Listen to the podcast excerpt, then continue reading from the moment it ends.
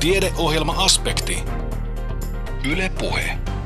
On jälleen aspektin aika. Lähetyksen kokoaa Kimmo Salveen. Toivottavasti teille ei ole kiire, sillä tällä kertaa lähdemme neljän miljardin vuoden pituiselle aikamatkalle elämän historiaan.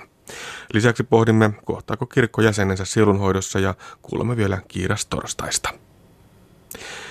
Elämän säilyminen maapallolla on ollut monesti hiuskarvan varassa, sillä suurissa sukupuuttoaalloissa on pahimmillaan kadonnut jopa 90 prosenttia lajeista.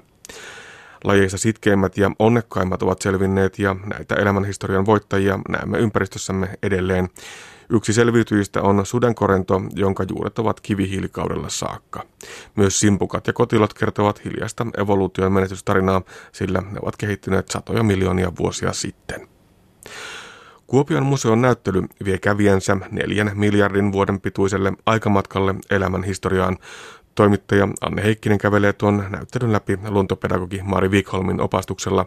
Heidän kiinnostuksenaan ovat erityisesti suuret sukupuuttoaallot, joista kuudes on meneillään juuri nyt. Kuinka tämä ihmisen toiminnan seurauksena käynnistynyt joukkotuho asettuu mittasuhteiltaan muiden elämää koetelleiden joukkotuhojen rinnalle? Mari Wikholm. Sitä ei vielä tiedetä. Et, et niin kuin tämä kuudes sukupuuttoaalto, kuudes joukkotuho, tämä vasta alussa. Eli niin kuin ihmisen aikaansaamat muutokset alkoi itse asiassa jo yli 10 000 vuotta sitten, kun hävitettiin nämä jääkausiajan suuret nisäkkäät. Se on suurelta osin ihmisen aiheuttaman metsästyspaineen syytä. Ja, ja tosiaan nyt tahti on tietenkin muutaman viimeisen vuosisadan aikana vaan kiihtynyt. Ihminen vaatii aina vaan suuremman ja suuremman elintilan täällä maapallolla. Niin todellakaan ei nyt sitten tiedetä, että mihinkä tämä johtaa ja ketkä kaikki sitten selviää tästä viimeisimmästä uusimmasta joukkotuhosta. No voiko tätä nyt käynnissä olevaa joukkotuhoa millään tavalla laittaa mittasuhteisiin vaikka niiden lajien määrän suhteen, jotka ovat kadonneet tai katoamisvaarassa?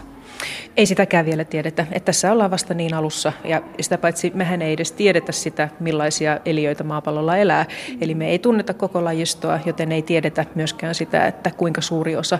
Mutta tota, häviämisvauhti on joka tapauksessa, se tiedetään jo nyt. Häviämisvauhti on niin suuri, että se on monin moninkertainen tämmöiseen niin sanottuun niin kuin luontaiseen sukupuuttovauhtiin.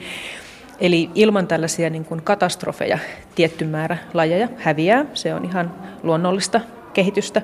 Mutta tota, nämä ihmisen aiheuttamat muutokset on niin suuria, että todella nyt voidaan puhua jo ihan selvästä joukkotuhosta, että niin kuin moninkertainen laje, määrä lajeja katoaa verrattuna tähän luontaiseen tahtiin. No miksi sitä pitää olla huolissaan? Sitä tosiaankin ainakin mun mielestä pitää olla, olla huolissaan.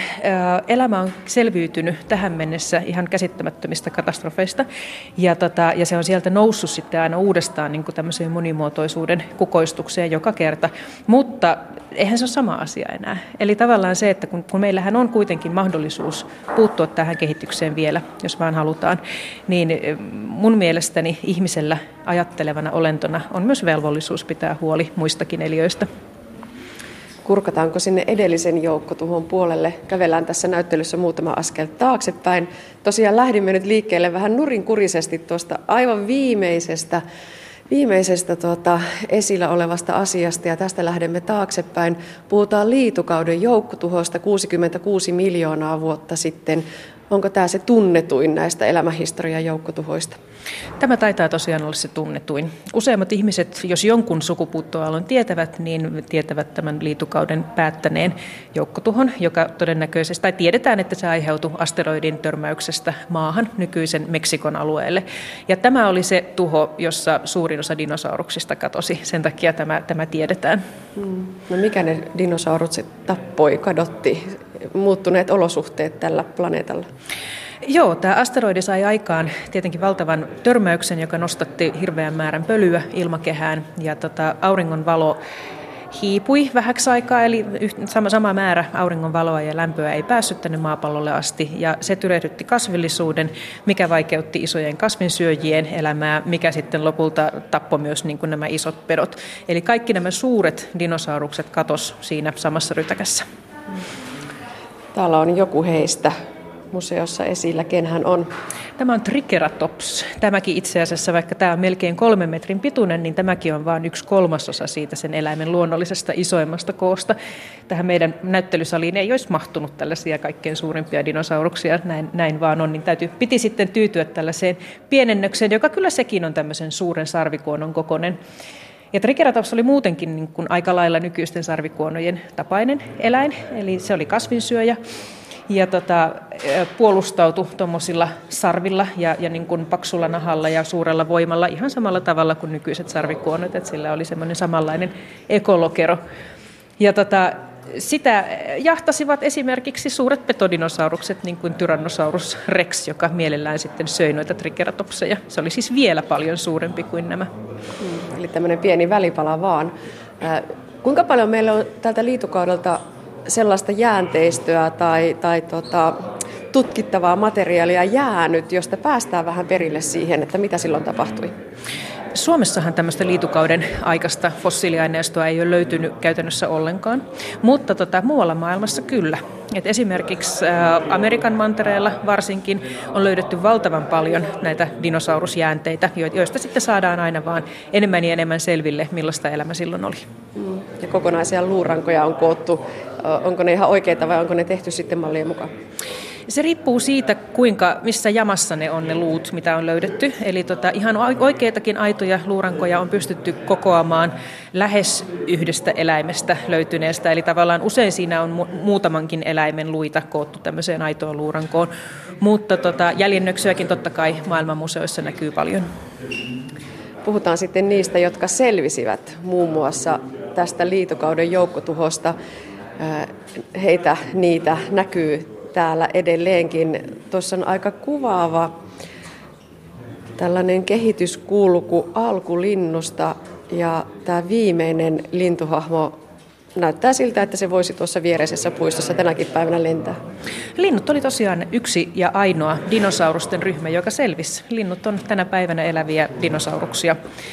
Ja tota, lintujen evoluutio tunnetaan itse asiassa varsin tarkkaan. Et niin kuin niitä lintujen fossiileja on löytynyt Euroopastakin. Eli meillä on tässä esillä jäljennös tästä alkulintu Archeopteryksin fossiilista. Se on varmaan se kaikkein tunnetuin fossiili, jonka kuvia on näkynyt ihan oppikirjoissa ympäri, ympäri maailmaa. Niin tota, toi aito fossiili, tai aito fossiili, jonka jäljennös tuo on, on löytynyt Saksasta ja se on tällä hetkellä esillä Berliinissä, mutta tota, että meillä on tässä nyt sitten kopio siitä täsmälleen samasta arkeopteryksesta.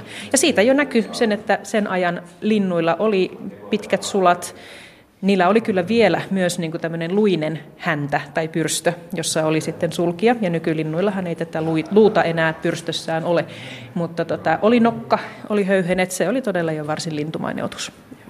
Eli linnut ovat selviytyjiä. Entä sitten nisäkkäät? Milloin alkaa nisäkkäiden aikakausi? Nisäkkäät kehitty tuossa triaskauden alkupuolella. Eli tavallaan myös nisäkkäiden esivanhemmat oli jo ennen dinosauruksia. Ja tota, nisäkäsryhmiä alkoi kehittyä enemmän sitten oikeastaan vasta tämän liitukauden sukupuuton jälkeen. Eli siinä vaiheessa, kun dinosaurukset katosi maailmasta, ja jäi paljon elintilaa, niin sen jälkeen oikeastaan vasta niin kuin sekä nisäkkäiden että lintujen evoluutio ikään kuin räjähti ja rupesi tulemaan hyvin monia uusia nisäkäsryhmiä, joista yksi oli esimerkiksi kädelliset, eli me. No mikä niistä kädellisistä, eli meistä, on tehnyt sellaisen, että me olemme nyt ylitse muiden? Se oli, osittain se oli sattumaakin, eli, eli tota, tätähän ei tietenkään kukaan ole voinut ennustaa eikä, eikä suunnitella, näin, näin vaan pääsi käymään.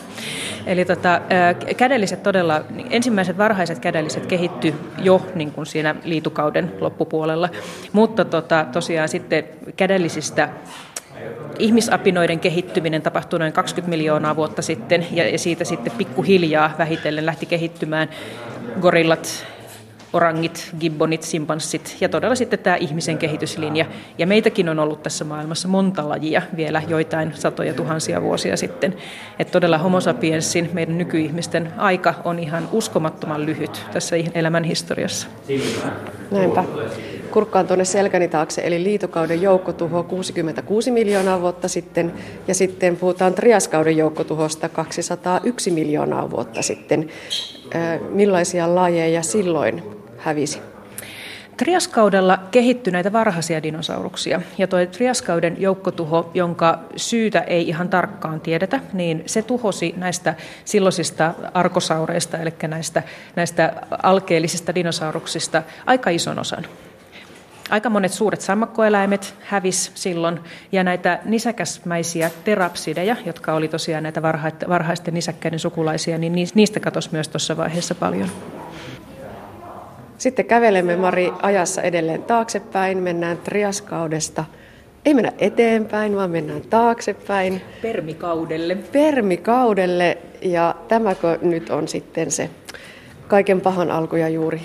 Tämä permikauden joukkotuho, joka tapahtui reilut 250 miljoonaa vuotta sitten, tämä oli se kaikkein pahin, mitä, mitä elämän historiassa on koskaan tapahtunut. Lähes koko elämä hävisi maapallolta. Yli 90 prosenttia lajeista katosi ja tosiaan me kaikki, jotka ollaan se, niin kuin kehitytty sen tuon ajan jälkeen, niin me ollaan peräisin niin kuin hyvin pienestä eliömäärästä. Eli tota, todella elämä kulki semmoisen pullonkaulan läpi ja lähti sitten uudestaan tosiaan niin kuin triaskaudella monimuotoistumaan sitten siitä. Tämä oli todellakin se kaikki, ka, kaikkein pahin.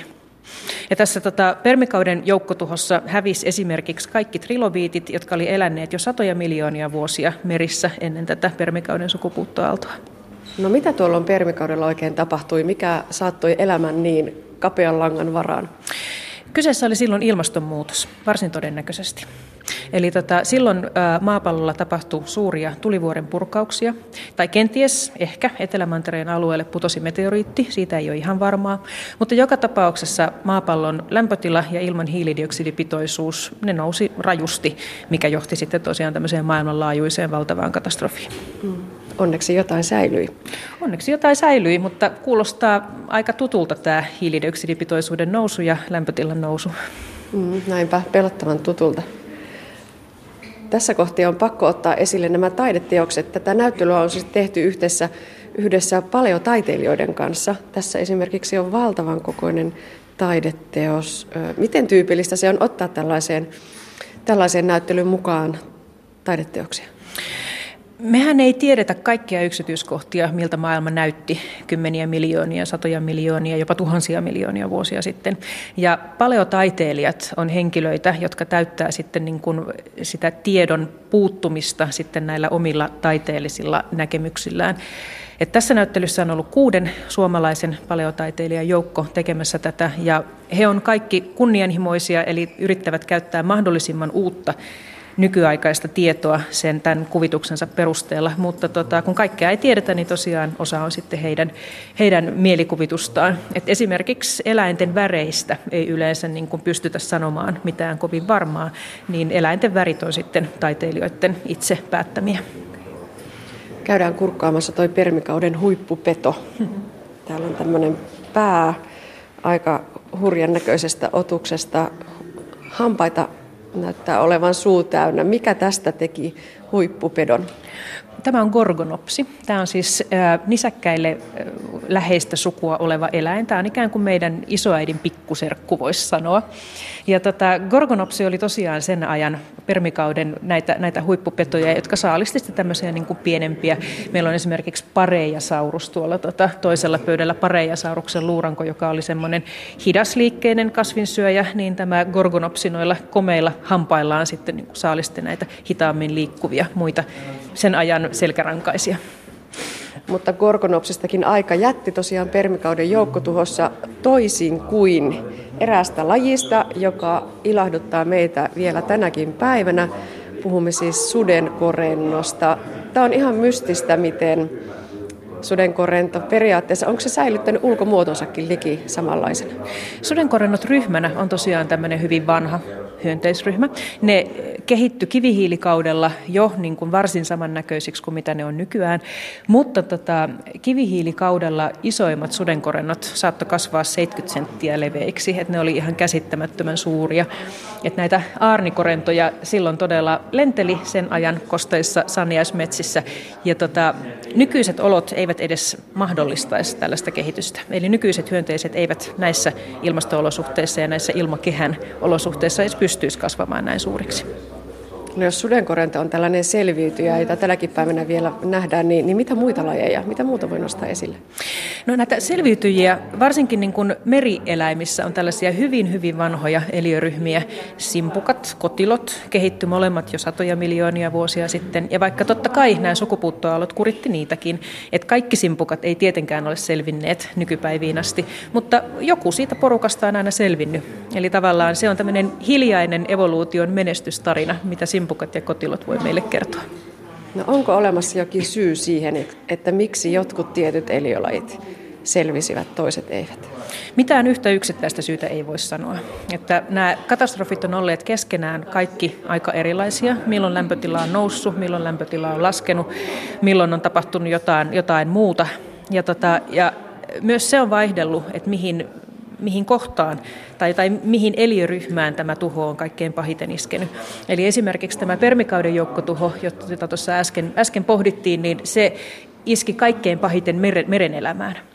Kun taas sitten se liitukauden joukko, joukkotuho, jossa dinosaurukset kuoli, siinä maaselkärankaiset ja maalla elävät eläimet kärsi kaikkein pahiten. Eli mitään yhtä yksittäistä selviytymisreseptiä ei voi antaa. Tämä taisi nyt olla neljäs joukkotuho. Ollaanko oikeassa laskuissa. No jos, niin, jos nykyajasta lähestytään, niin. niin sitten tämä oli neljäs, kyllä. kyllä kun mennään kyllä. nykyajasta taaksepäin. Mm. Kävellään edelleen ajassa, historiassa taaksepäin. Ehkä löydämme täältä nurkan takaa seuraavan joukkotuhon. Päästään aikaan 360 miljoonaa vuotta sitten ja Devonikauden joukkotuho. Ketä tämä joukkotuho kuritti pahiten? Devonikaudella suurin osa elämästä oli edelleenkin meressä. Eli silloin niin kun, noin puolet kaikista merieläinsuvuista hävisi kokonaan. Ja nämähän on kaikki arvioita, että ihan tarkkaa määrää ei näistä muinaisistakaan joukkotuhoista tiedetä, mutta, tota, mutta, mutta arvion mukaan, parhaan arvion mukaan noin puolet, puolet suvuista katosi silloin. Ja Devonikauden joukkotuhossa katosi monet sellaiset Devonikaudella hyvin menestyksekkäät kalat. Eli esimerkiksi monet semmoiset panssarikalat, jotka, jotka oli silloin vielä ihan niin kuin tällaisia merten valtiaita, niin kuin esimerkiksi tämä, meillä on kuva Dunkleosteus-nimisestä valtavasta petokalasta, joka eli tosiaan Devonikaudella. Se saattoi kasvaa kymmenmetriseksi ja se oli todella ihan huippu, mutta se ei tätä Devonikauden joukkotuhoa sitten kestänyt, se hävisi. Täällä tosiaan on esillä vielä näitä simpukoita ja kotiloita ja kerrotaan, niin kuin tuossa äsken Mari totesit, että ne ovat semmoinen evoluution hiljainen menestystarina. Nämä näyttää tosi tutuilta sellaisille, mitä tuolta jostakin lämpimältä rannalta voisi edelleenkin löytää. Ja tässä on sekä muinaisia että sitten ihan nykyisiä lajeja, eli tässä voi verrata sitä, miltä esimerkiksi joku tietty kotilolaji on näyttänyt satoja miljoonia vuosia sitten, ja kyllä todella ihan samantyyppisiä näkyy vielä tänäkin päivänä. Eli niille se perusrakenne on pysynyt satoja miljoonia vuosia samana. Aivan käsittämätön juttu. Se on. Sitten kun mennään taas taaksepäin, sukelletaan historiaa eteenpäin. Se on muuten pakko vielä kysyä. Täällä on muutamia tämmöisiä kasvionlehtiä aina siellä täällä. Eli nyt on puhuttu vain eläimistä. Mitä kasveille tapahtui? Kasvien evoluutio on tietenkin niin kuin ihan yhtä suuri osa tätä elämän historiaa kuin, kuin eläintenkin evoluutio. Eli tota, kasvit oli itse asiassa niin kuin näitä ensimmäisiä eliöitä, jotka ylipäätään pystyivät nousemaan mereltä maalle.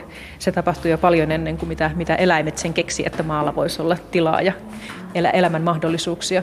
Ja tota, kasvillisuuskin on totta kai muuttunut hyvin paljon tässä, tässä tota, vuosimiljoonien ja miljardien saatossa.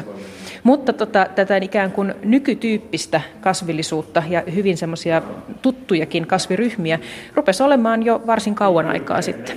Eli esimerkiksi saniaiset ja kortteet kehittyi jo kauan sitten Devonikaudella, ja silloinhan ne muodosti semmoisia valtavia metsiä, mitä nykyiset saniaiset ja kortteet eivät ainakaan täällä pohjoisessa oikein tee. Mm, mutta niilläkin sellainen historia, mitä ei heti tulisi ajatelleeksi. Onko meillä jäljellä vielä elämän historian ensimmäinen tuhoisa sukupuuttoaalto? Meillä taitaa olla vielä yksi. Et me valittiin tähän tietenkin nämä kuusi pahinta. Et toki näiden lisäksi on ollut sitten tämmöisiä pienempiä sukupuuttoaaltoja. Mutta tota, todella yksi paha on vielä jäljellä. Hmm, lähdetäänpä sitä kohti. Mennään tästä taas nurkan taakse. Täällä museossa on muuten ihanan paljon porukkaa myöskin tänään. Taitaa olla aika suosittu näyttely. Tämä on tosiaan ollut hyvin suosittu, että varsinkin hiihtolomalla oli kyllä niin paljon väkeä, että välillä piti ihan jonottaa, mutta tota, se, on, se on musta vaan komeeta. Se on hienoa, että museonäyttely kiinnostaa. Niinpä, ja varsinkin elämänhistoria. Nyt ollaan ajassa 443 miljoonaa vuotta sitten. Minkälaisesta joukkotuhosta puhutaan? Tämä oli Ordoviki-kauden joukkotuho ja tämä oli tosiaan näistä ajallisesti ensimmäinen näistä, näistä kuudesta tuhoisesta sukupuuttoaallosta. Ja äh, pahimpien arvioiden mukaan jopa noin 85 prosenttia lajeista katosi, eli tämäkin oli semmoinen aika paha pullonkaula. Eli tässä meinas käydä todella niin, että kaikki selkärankaiset olisivat kuolleet sukupuuttoon, silloin meitäkään ei olisi, mutta näin ei käynyt. Eli selkärankaisten esi muodot selvisivät tästä pullonkaulasta ja jatkoivat sitten, sitten elämää eteenpäin. Ja onko se tässäkin ilmaston olosuhteiden muuttuminen se alkuperäinen syy? Ilmeisesti. Tästä ei ole ihan täysin varmuutta vielä, mutta tota, ilmeisesti silloin ilmasto kylmeni, tuli jääkausi ja tota, näihin lämpimiin meriin sopeutuneet eläinlajit, niiden oli vaikea sitten kestää näitä muuttuneita olosuhteita. Tässä vastapäisellä seinällä lukee, että kaikkien selkärankaisten esi-isä, eli onko tässä nyt meidänkin esi-isämme? Joo, se on tuo keskimmäinen kala tuossa oikeanpuoleisessa reunassa. Ja tota, kuvassa se on suuri, mutta todellisuudessa se oli muutaman sentin mittainen, tämmöinen myllokun miigia niminen kala.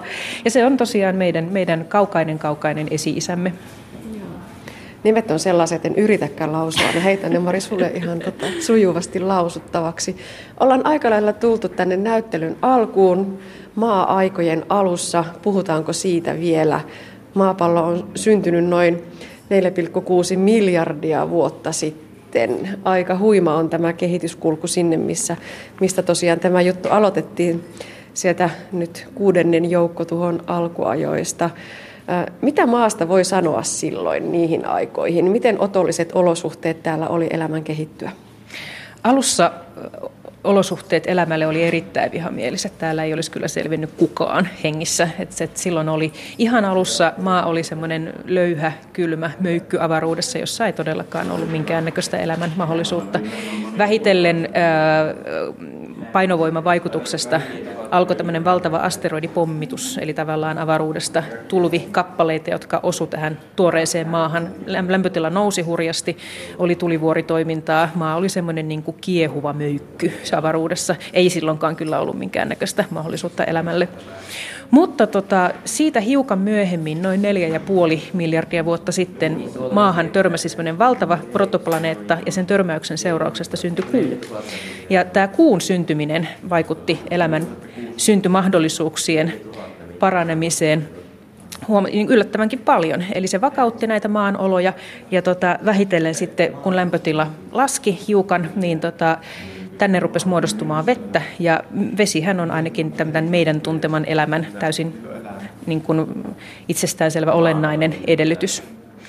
Ja noin neljä miljardia vuotta sitten elämää alkoi tässä alkumeressä sitten olla. Tämän näyttelyn kiertäneenä tuntuu siltä, että elämä on sattumusten summa. Oletko samaa mieltä? On, joo, kyllä todellakin. Että niin kuin meille elämälle olisi voinut käydä monta kertaa hyvin huonosti. Että niin kuin elämä olisi voinut jäädä kokonaan syntymättä tai olisi voinut tuhoutua kokonaan näissä suurissa sukupuuttoaalloissa, kenties syntyä ehkä uudestaan, mutta tota, se, on ihan, se on ihan uskomaton tarina, että me ollaan nyt tässä. Hmm. Mitä sanot tämän näyttelyn kokoamisesta? Tämä on ihan valtavan suuri näyttely. Onko työmääräkin ollut sitä? Työmäärä on ollut ihan valtava. Että tämän näyttelyn suunnittelu aloitettiin noin kaksi vuotta sitten mm, yhdessä näiden paleotaiteilijoiden kanssa. Ja tässä on valtavan paljon yhteistyökumppaneita ollut mukana. Että osa tästä on ihan niin kuin omaa työtä, mutta tota, varsin paljon on hankittu tätä materiaalia myös muualta. Mm. No mitä täältä puuttuu sellaista, mitä villeissä unelmissa olisit halunnut? Voi kuule, täältä puuttuu paljon. Että tämä piti puristaa ihan todella pieneen. Elämän historiahan on käsittämättömän laaja aihe. Ja, ja nyt tässä on esimerkiksi niin kuin, ö, ensimmäiset noin neljä miljardia vuotta on ohitettu aika nopeasti, eli tämä bakteerien aikakausi. Että tota, kyllähän tästä saisi vielä niin kuin tosi paljon laajemmankin, jos, jos vaan olisi tilaa ja resursseja. Ehkä myöhemmin. Niin, näinpä. No nyt tätä tarinaa, tätä näyttelyä on kierrätetty näiden joukkotuhojen kautta. Miten reilu tai epäreilu näkökulma se on elämähistoriaan? Ei oikeastaan voida puhua reiluudesta eikä epäreiluudesta, koska tästä tosiaan puuttuu se niin kuin suuri suunnittelija, joka, jolla olisi tähän niin kuin jonkinnäköinen tarkoitus tai merkitys. Että tota, tämä on niin kuin yksi näkökulma elämän historiaan. Toinen näkökulma, joka, joka tässä kyllä on esillä koko ajan, on myös tämä evoluutio, eli elämän kehittyminen.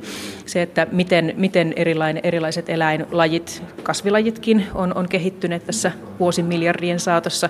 Ja kyllä täällä ihan ihmisenkin evoluutio käsitellään. Mm. Jos sä halusit tästä näyttelystä jonkun kohdan erityisesti, mitä, mitä tuota, jokainen tulisi katsomaan, niin mikä se olisi? Jos, jotta jokainen tulisi katsomaan. Mulla on mielessä ehkä ennemminkin, mä toivoisin, että, että tämän näyttelyn kävijät ymmärtäisivät ihastella sitä käsittämätöntä elämän rikkautta, jota maailmassa on ollut, jota on edelleenkin tänäkin päivänä. Ja mä toivoisin, että jokainen voisi miettiä myös omalta kohdaltaan sitä, että miten me voidaan varmistaa sitä, että mahdollisimman moni selviäisi tästä viimeisimmästäkin sukupuuttoaalusta jatkoa. Elämän historia, suurten sukupuuttoaaltojen voittajia ja häviäjiä näyttely on esillä Kuopion museossa aina elokuun lopulle saakka. Näyttelystä kertoi luontopedagogi Mari Wikholm. Jos edellisestä jäi eksistentiaalista tuskaa, niin sen lievittämisestä kuullaan ainakin seuraavassa. Viime viikolla pohdittiin aspektissa onnellisuutta ja onnettomuutta yksinäisyyden näkökulmasta, siitä näkökulmasta, onko yksinäisyys yksilön vai yhteiskunnan ongelma. Yksinäisyyttä käsitellään myös seuraavassa Kuopion alavan seurakunta järjesti kohtaamisen kirkko luontosarjan, jossa professori emeritus Paavo Kettunen pohti sitä, miten kirkko kohtaa ihmisen ja millainen rooli on kirkon sielunhoidolla. Vaan mitä on sielunhoito? Kettunen itse ajattelee, että sielunhoidon merkitystä pohtiessa voitaisiin esittää kysymys siitä, tuleeko ihminen välitetyksi, tuleeko sellainen kokemus, että minähän olen rakastettu, välitetty, jopa kaivattu. Näin siis Kettunen kuvailee sielunhoidon kokemuksellisuutta. Seuraavassa siis lisää sielunhoidosta. Paavo Kettunen jatkaa. Kun ajatellaan sielunhoitoa, haluaisin painottaa sitä, että se on koko seurakunnan tehtävä. Ei vain pappien, ei vain erityissielunhoitajien, vaan se on kirkkojärjestyksessäkin määritelty koko seurakunnan tehtäväksi. Ja siitä nousee tämä kokonaisvaltainen näkemys, jonka pohjalta voisi kysyä, että onko, voiko seurakunta olla sielunhoidollinen yhteisö. Voiko seurakunta joka kokoontumisessaan olla sellainen, jossa korostuu tämä, että sinusta välitetään. Yhteisöllinen näkökulma sielunhoitotyöhön on ehkä se, jota, jota toivoisin, että voisi lisääntyä tänä päivänä.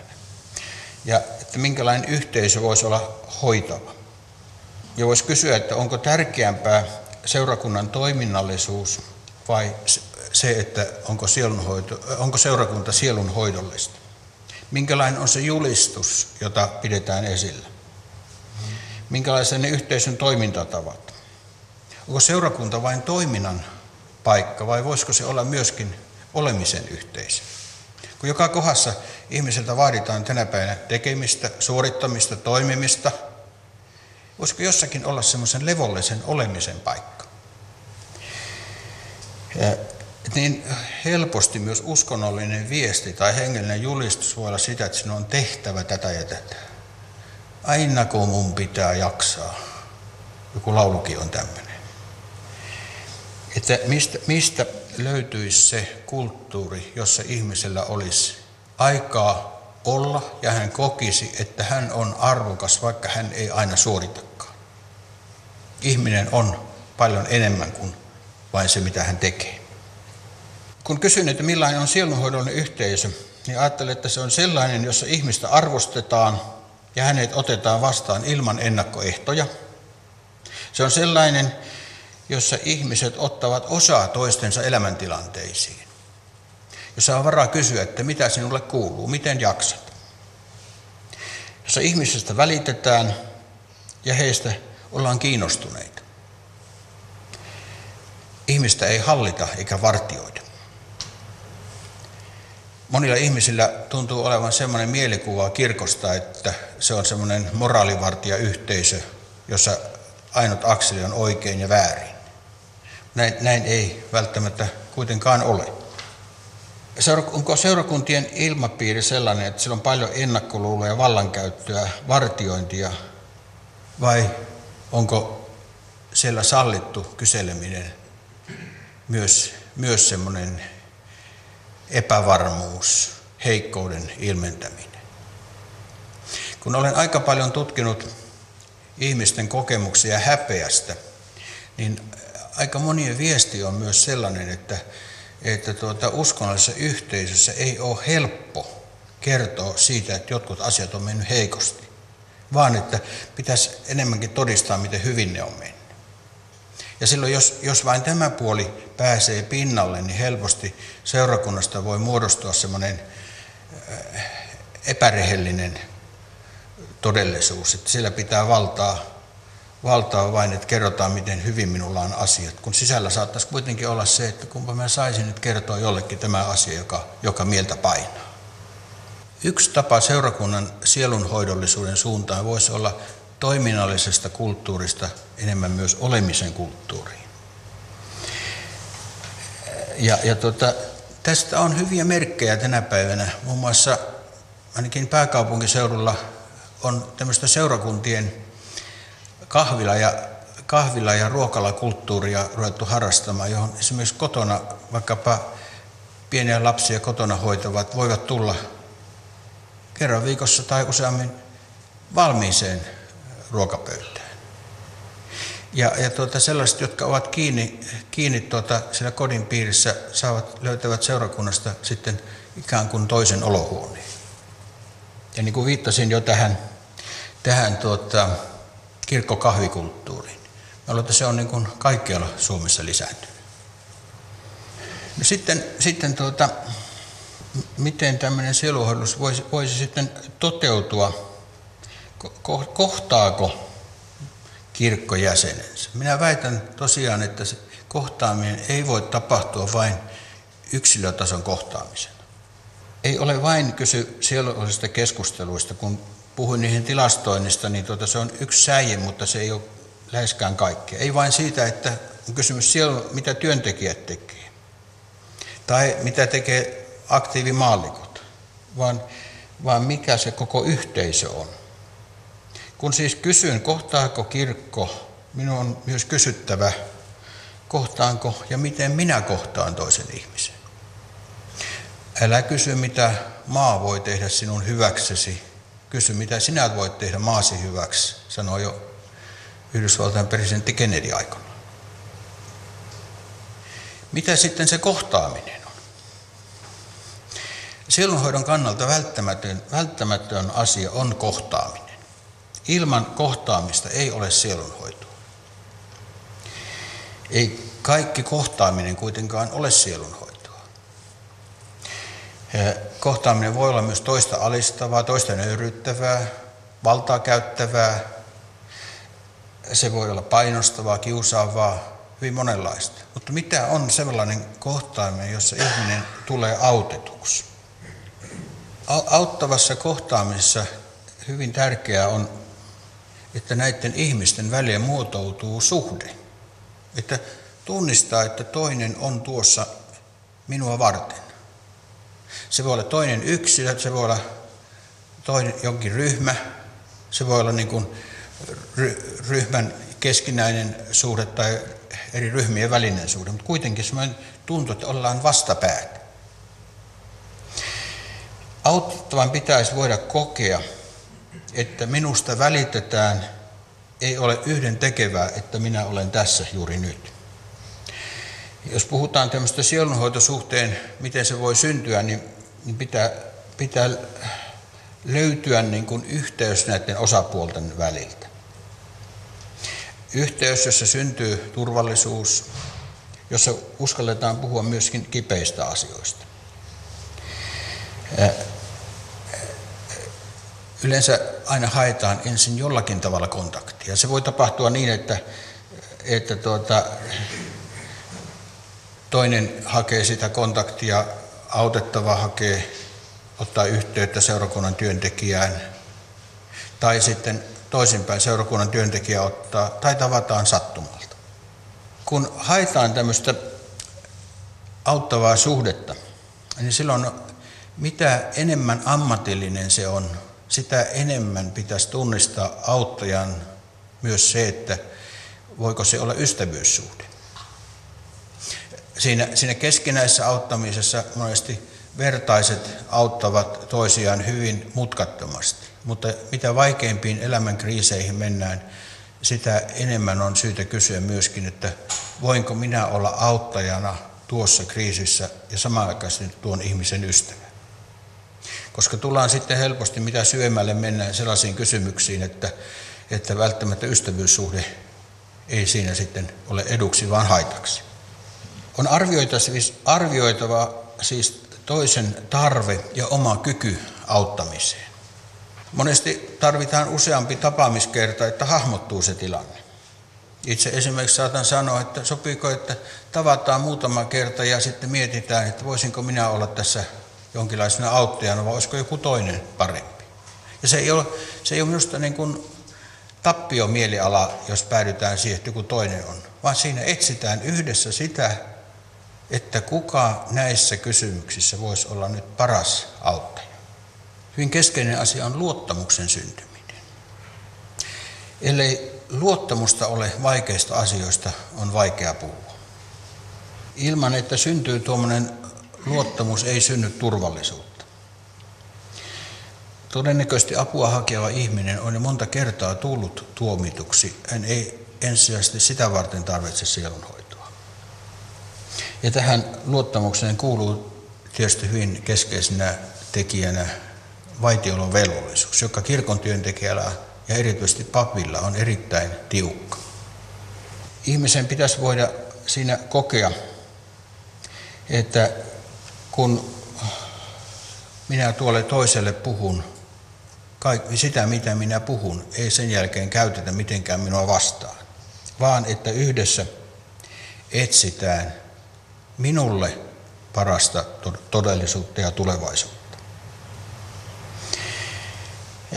Se, sehän merkitsee monesti sitä, että auttajakin joutuu siinä tiukille itsensä kanssa.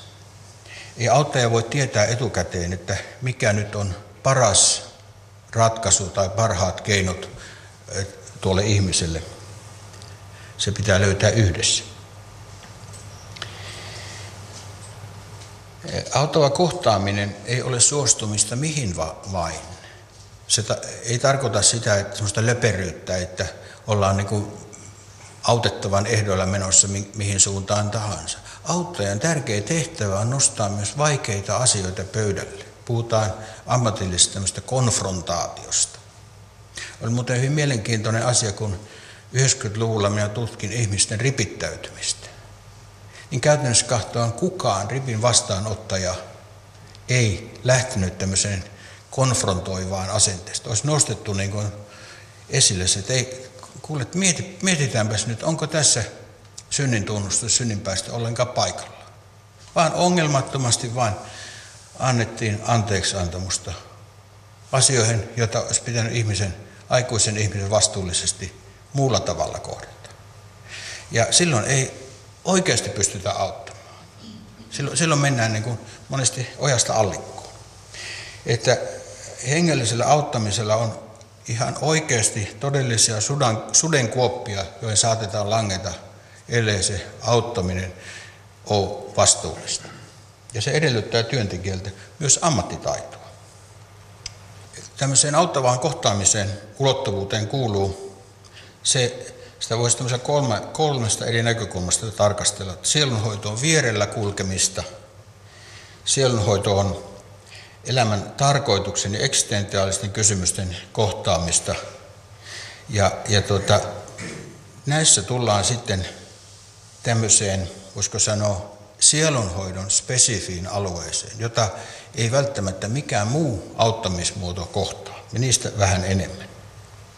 Jos ajatellaan, että sielunhoito on vierellä kulkemista, niin sillä tarkoitetaan sitä, että toisen ihmisen kärsimyksen hädän äärellä kuletaan, auttaja tajuaa, että tämä on nyt tuon ihmisen elämän kysymys. Minä, se ei ole minun ensisijainen ongelma, mutta se on tuon ihmisen, mutta minä nyt menen hänen rinnallaan.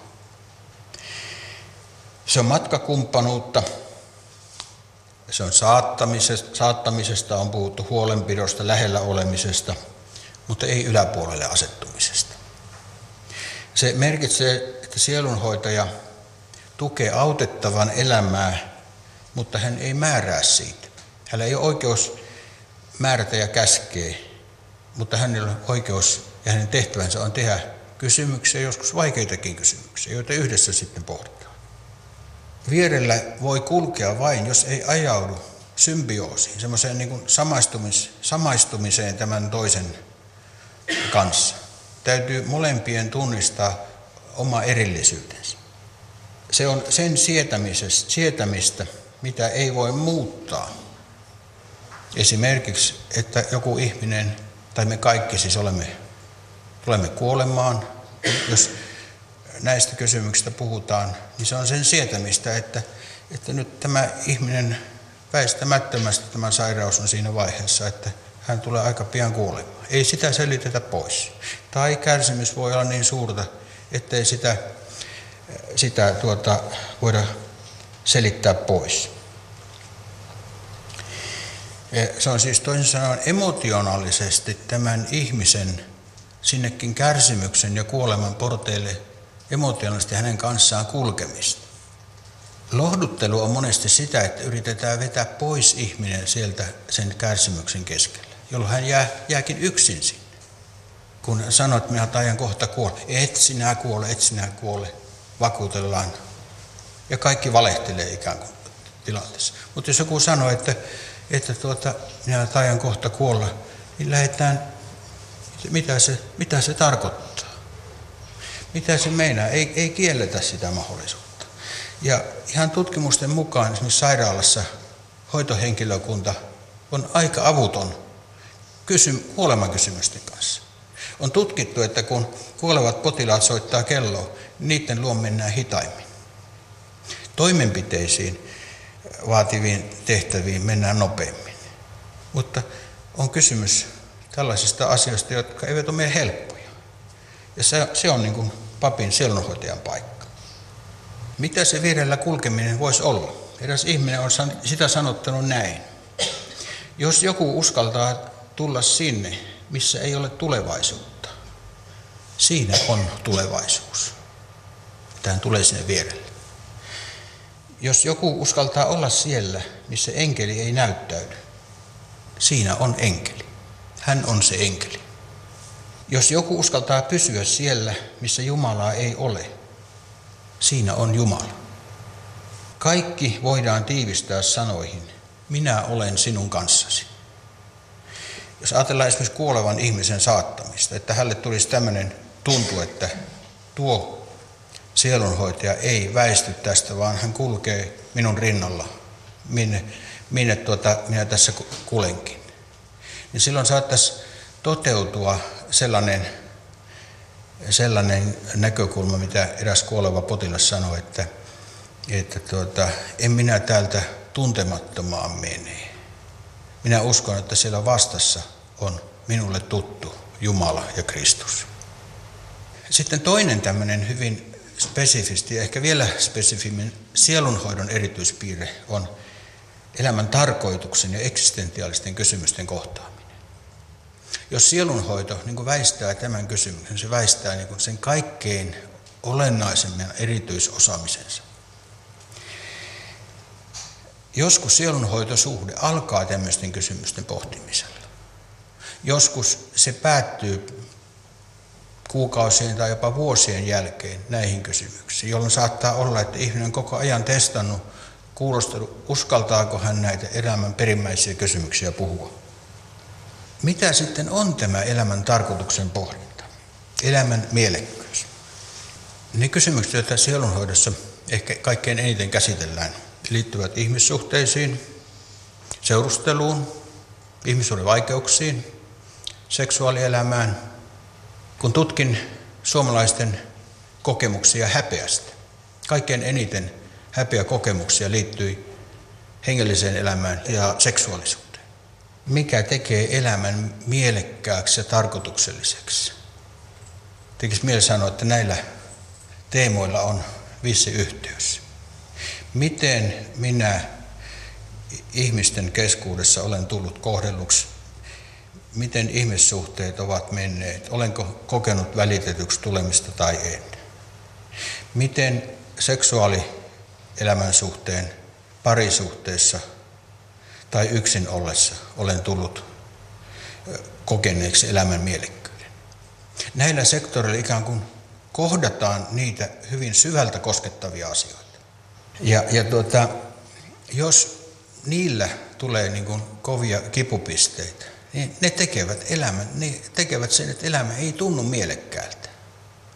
Voisi kysyä, että eikö ne silloin ole sielunhoidon aivan keskeisiä elämänkysymyksiä, kun puhutaan siitä, että miten jaksaa elämässä. Ja silloin myös tämä raja, mikä on uskonnollinen kysymys, mikä on hengellinen kysymys, mikä on psyykkinen kysymys, se jotenkin menee niin kuin hyvin limittäisen. Jos, jos ajatellaan, että yksi, yksi tärkeä kysymys myös seurakunnan työssä on se, että ihmiset kokisivat elämän tarkoitukselliseksi ja mielekkääksi, niin siihen hyvin tärkeän sävyn antaa se ihmisten välissä suhteessa oleminen, sukupuoleen, seksuaalisuuteen liittyvät kysymykset, jotka tänä päivänä on hyvin keskeisesti tapetilla. Ja näiden kautta värittyy ja välittyy hyvin keskeisesti se, onko asianomaisen kokemus elämästä mielekäs, jaksaako hän vai uhkaako häntä epätoivo. Tässä mielessä ajattelen, että kaikessa sielunhoidossa pohjimmiltaan on kysymys elämän mielestä. Elämän mielen ja tarkoituksen etsimisestä ja sen pohdinnasta. Eksistentiaalisen tarkoituksen pohdinta, se on aivan, se on ihmisen, voisiko sanoa, että se on ihmisen etuoikeus, mutta se on myös ihmisen semmoinen vaiva, josta hän ei pääse eroon. Sika ei pohi elämän tarkoituksellisuutta. Ei se pohi myöskään omaa kuolemaansa. Mutta ihmisen osa on se, että hänen, hänelle kuuluu nämä kysymykset. Ja nämä kaikki on niitä, on näitä, ne on elämän ja kuoleman kysymyksiä. Ja, ja tota, tässä mielessä ajattelen, että se elämä ei tyhjene vain johonkin tunneelämään, tai se ei tyhjene sosiaalisiin suhteisiin. Mutta nämä molemmat ovat hyvin keskeisesti mukana siinä, kun ihminen etsii tarkoitustaan, voimavarojaan, jaksamistaan, mielekkyyttään elämässä. Ja nämä kaikki ovat haasteita sielunhoidolle. Väitän, että kaikessa, mikä uhkaa ihmisen hyvinvointia, turvallisuutta ja tulevaisuutta, on mukana tuota eksistentiaalista ahdistusta. Se on terve osa ihmisyyttä. Jos ihminen ei pohdi ollenkaan näitä kysymyksiä, niin voisiko sanoa, että se on tietyllä tavalla kuollutta todellisuutta. Se on olla möllöttämistä. Mutta on, tervettä tietää elävänsä ja on tervettä tietää kuolevansa. Nämä, nämä molemmat kuuluvat elämään. Tapa, jolla ihminen kohtaa eksistentiaalisen ahdistuksen, on nimitetty hänen uskonnokseen. Psykologinen ja psykoterapeuttinen apu, siihen ei kuulu tämmöisen eksistentiaalisen ahdistuksen tarkastelu transcendenttisuudessa, siis tuonpuoleisuuden käsitteestä lähtien. Se ei oikeastaan ole ammatillisesti jonkun psykologin tai psykoterapeutin tehtävä. Se on keskeisesti sielunhoidon ja kirkon auttamismuodon tehtävä. Ja, ja tuota, sielunhoidossa se on, se on aivan olennainen asia, että se on niin kuin potentiaalisesti ainakin läsnä. Ei, ei se ole tietenkään joka keskustelussa läsnä, joka kohtaamisessa. Mutta apua hakevalla on mielestäni oikeus odottaa, että kirkon sielunhoitajalla on valmius myös näiden kysymysten käsittelyyn. Ja se on myöskin yksi turvallisuustekijä. Meillä on viime vuosikymmeninä tai sanotaan 70-luvulta lähtien kehitetty voimakkaasti Suomessa yksilö- sielunhoitoa. Ja kaikki hyvä ja kunnia ja arvostus sille, se on ollut erittäin tärkeää. Mutta sen yksi, yksi sellainen kipupiste on, että vain yksilötasolla tapahtuva sielunhoidollinen auttaminen ei välttämättä pysty vastaamaan siihen, että miten ihminen voi kokea yhteisyyttä. Jos yksinäisyydestä kärsivä ihminen tulee puhumaan tois, vaikka papin kanssa kammioon, hän saattaa sen jälkeen olla ihan yhtä yksinäinen. Jolloin sielunhoidon haasteeksi tulee myöskin se, miten yksilötasolta ohjataan yhteisöllisyyteen. Tämäkin on ulottuvuus, joka oikeastaan puuttuu tuommoista terapeuttisesta auttamisesta. Ei psykoterapiassa yleensä ole sitä yhteisöä samalla tavalla kuin seurakunta on sen kontekstin kokonaisuudessa. Ja kun yksinäisyys on yksi aikamme ongelma ja lisääntyvä, niin sielunhoidon tärkeä kysymys olisi, miten yksilö sielunhoidosta voidaan tukea ihmistä löytämään seurakuntayhteys. Kohtaako kirkko jäsenensä sielunhoidossa? Väitän, että kirkko ei instituutiona kohtaa ketään. Mutta kysymys on ihmisten kohtaamisesta. Ei hallinto, instituutio rakasta, ei se ota syliin, ei se halaa, ei se silitä päätä, ei se kosketa. Mutta ihmiset ovat näitä, jotka voivat sen tehdä. Näin pohti kirkon sielunhoitotyötä professori emeritus Paavo Kettunen Kuopiolaisen Alavan seurakunnan järjestämässä kohtaamisen kirkko luontosarjassa. Kettusen puheenvuoro kokonaisuudessaan Aspektin nettisivuilla osoitteessa kantti.net kautta aspekti. Kulunut viikko on ollut hiljainen viikko. Tuhka keskiviikkona alkanut katumusaika päättyi kiirastorstain ehtoollisumalan palvelukseen. Esillä ovat meille kaikille tutut tarinat Getsemanen puutarhasta ja Jeesuksen ja hänen opetuslastensa viimeisestä yhteisestä ateriasta. Tästä kuulemme seuraavassa lisää. Anne Heikkisen haaseltavana on kirkon pastori Anna Väätäinen. Voiko Anna Väätäinen todeta niin, että se tuhka keskiviikkona alkanut katumusaika tietyllä tavalla päättyy kiirastorstain? Kyllä. Kiirastorstai päättää sen paaston ajan ja toisaalta kiirastorstai on semmoinen käännekohta sitten kohti pääsiäisaikaa. Niin se on aika erilainen päivä kuin hiljaisen viikon muut päivät. Miksi? Kiirastorstaina muistellaan sitä, kun, kun Jeesus vietti opetuslastensa kanssa pääsiäisateriaa yhdessä ja, ja asetti siinä ehtoollisen. Hiljainen viikko on todella nimensä mukaisesti hiljainen viikko. Ehkä kääntyy sinne surun ja kärsimyksenkin teemoihin. Mutta toisaalta kun puhutaan ehtoollisen sakramentista, niin esille nousevat myös ilo, kiitollisuus ja riemu. Tekeekö se kiirastorstaista hieman erityisen? Ehtoollinen on, on myös yhteyden ateria ja rakkauden ateria ja myöskin ilon, ilon ateria, ilon juhla.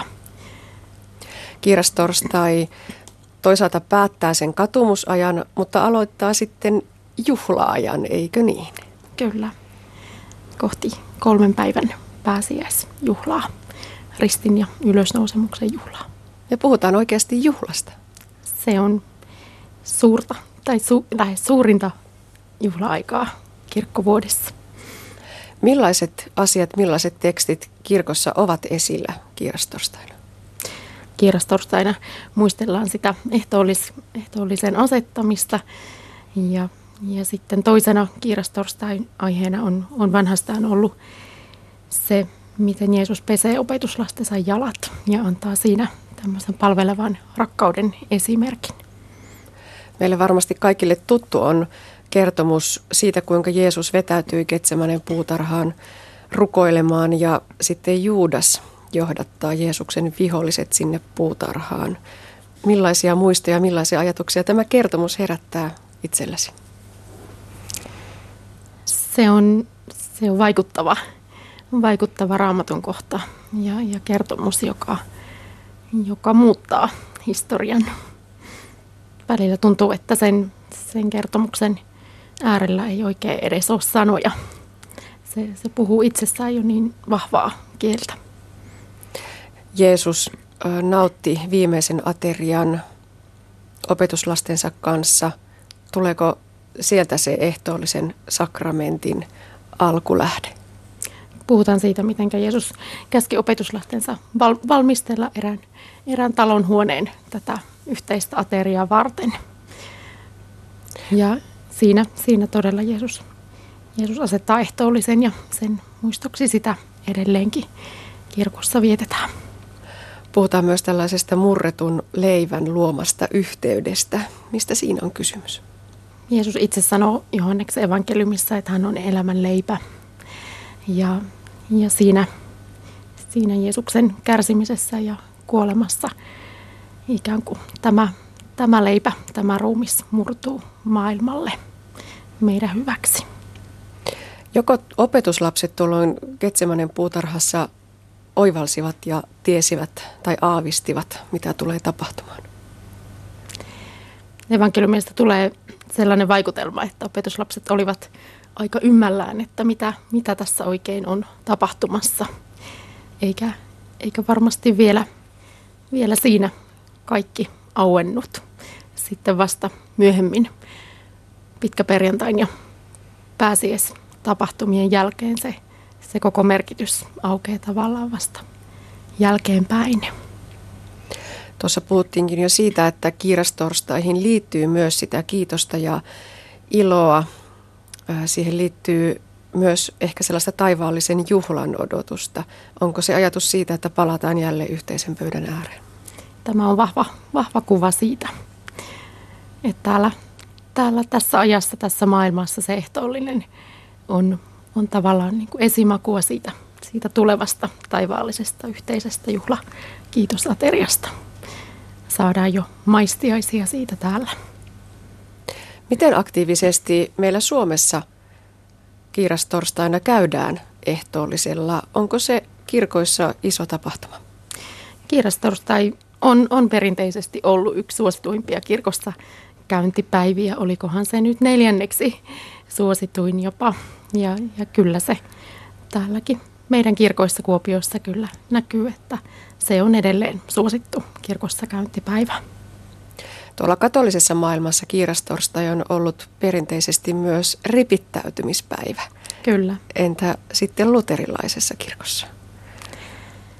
Kyllä meillä luterilaisessakin kirkossa on, on toki mahdollisuus rippiin aina olemassa. Ehkä se on jostakin syystä vain jäänyt jotenkin vähemmälle. Ehkä, ehkä se ei ole niin yleisesti tiedossa, että meilläkin semmoinen mahdollisuus on.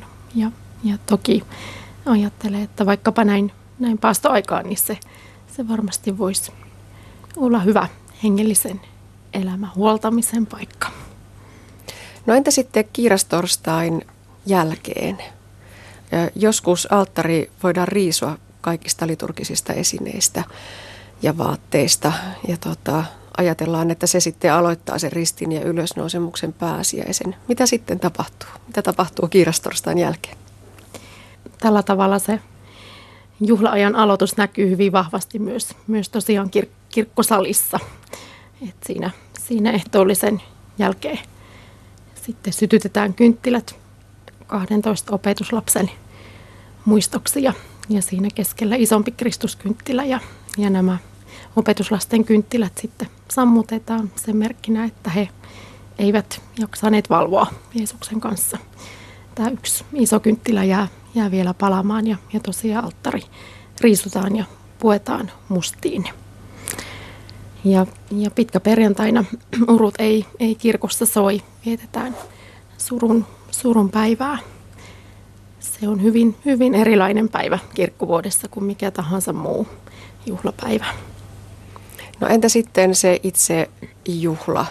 Ortodoksisessa maailmassa tiedämme, että sitä juhlitaan todellakin valon lisääntymisellä ja ilon tuomisella. Entä luterilaisessa kirkossa? Luterilaisenkin kirkkoon on, on monissa paikoin tullut pääsiäisyön messu tai Jumalan palvelus, jota, jota vietetään myöhään silloin lauantai-iltana. Ja, ja monesti meillekin kirkoissa otetaan silloin tuohukset käyttöön ja, ja, ja valo kirkossa lisääntyy. Aletaan kääntyä kohti pääsiäisaamun sanomaa ylösnousemuksen juhlaa.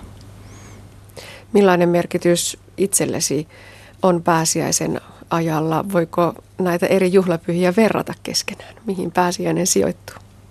Jotenkin ajattelen, että, että pääsiäiseen kuuluu, kuuluu tämä koko, koko vaihe kiirastorstaista sinne pääsiäis sunnuntaihin asti, että niitä ei voi jotenkin erottaa toisistaan. Ne, ne kaikki liittyy niin, niin vahvasti yhteen, eikä, eikä yksi voi olla ilman muita. Mutta kyllä pääsee se aika on, on kirkkovuodessa suurta, suurta juhla-aikaa ja mutta voiko sanoa myöskin niin, että kirkkoon kannattaa mennä eri päivinä, koska kuten todettu, niin, niin tota, tunnelma on aivan erilainen. Se, se muodostaa semmoisen kaaren, joka, joka kyllä kannattaa kulkea alusta loppuun asti. Pääsee, pääsee sillä tavalla ihan, ihan eri tavalla mukaan näihin pääsiäisen ajan tapahtumiin. Näin kertoi pastori Anna Väätäinen ja näin päättyy tämänkertainen aspekti. Lisää ajeistamme netissä osoitteessa kantti.net kautta aspekti sekä Yle Areenassa.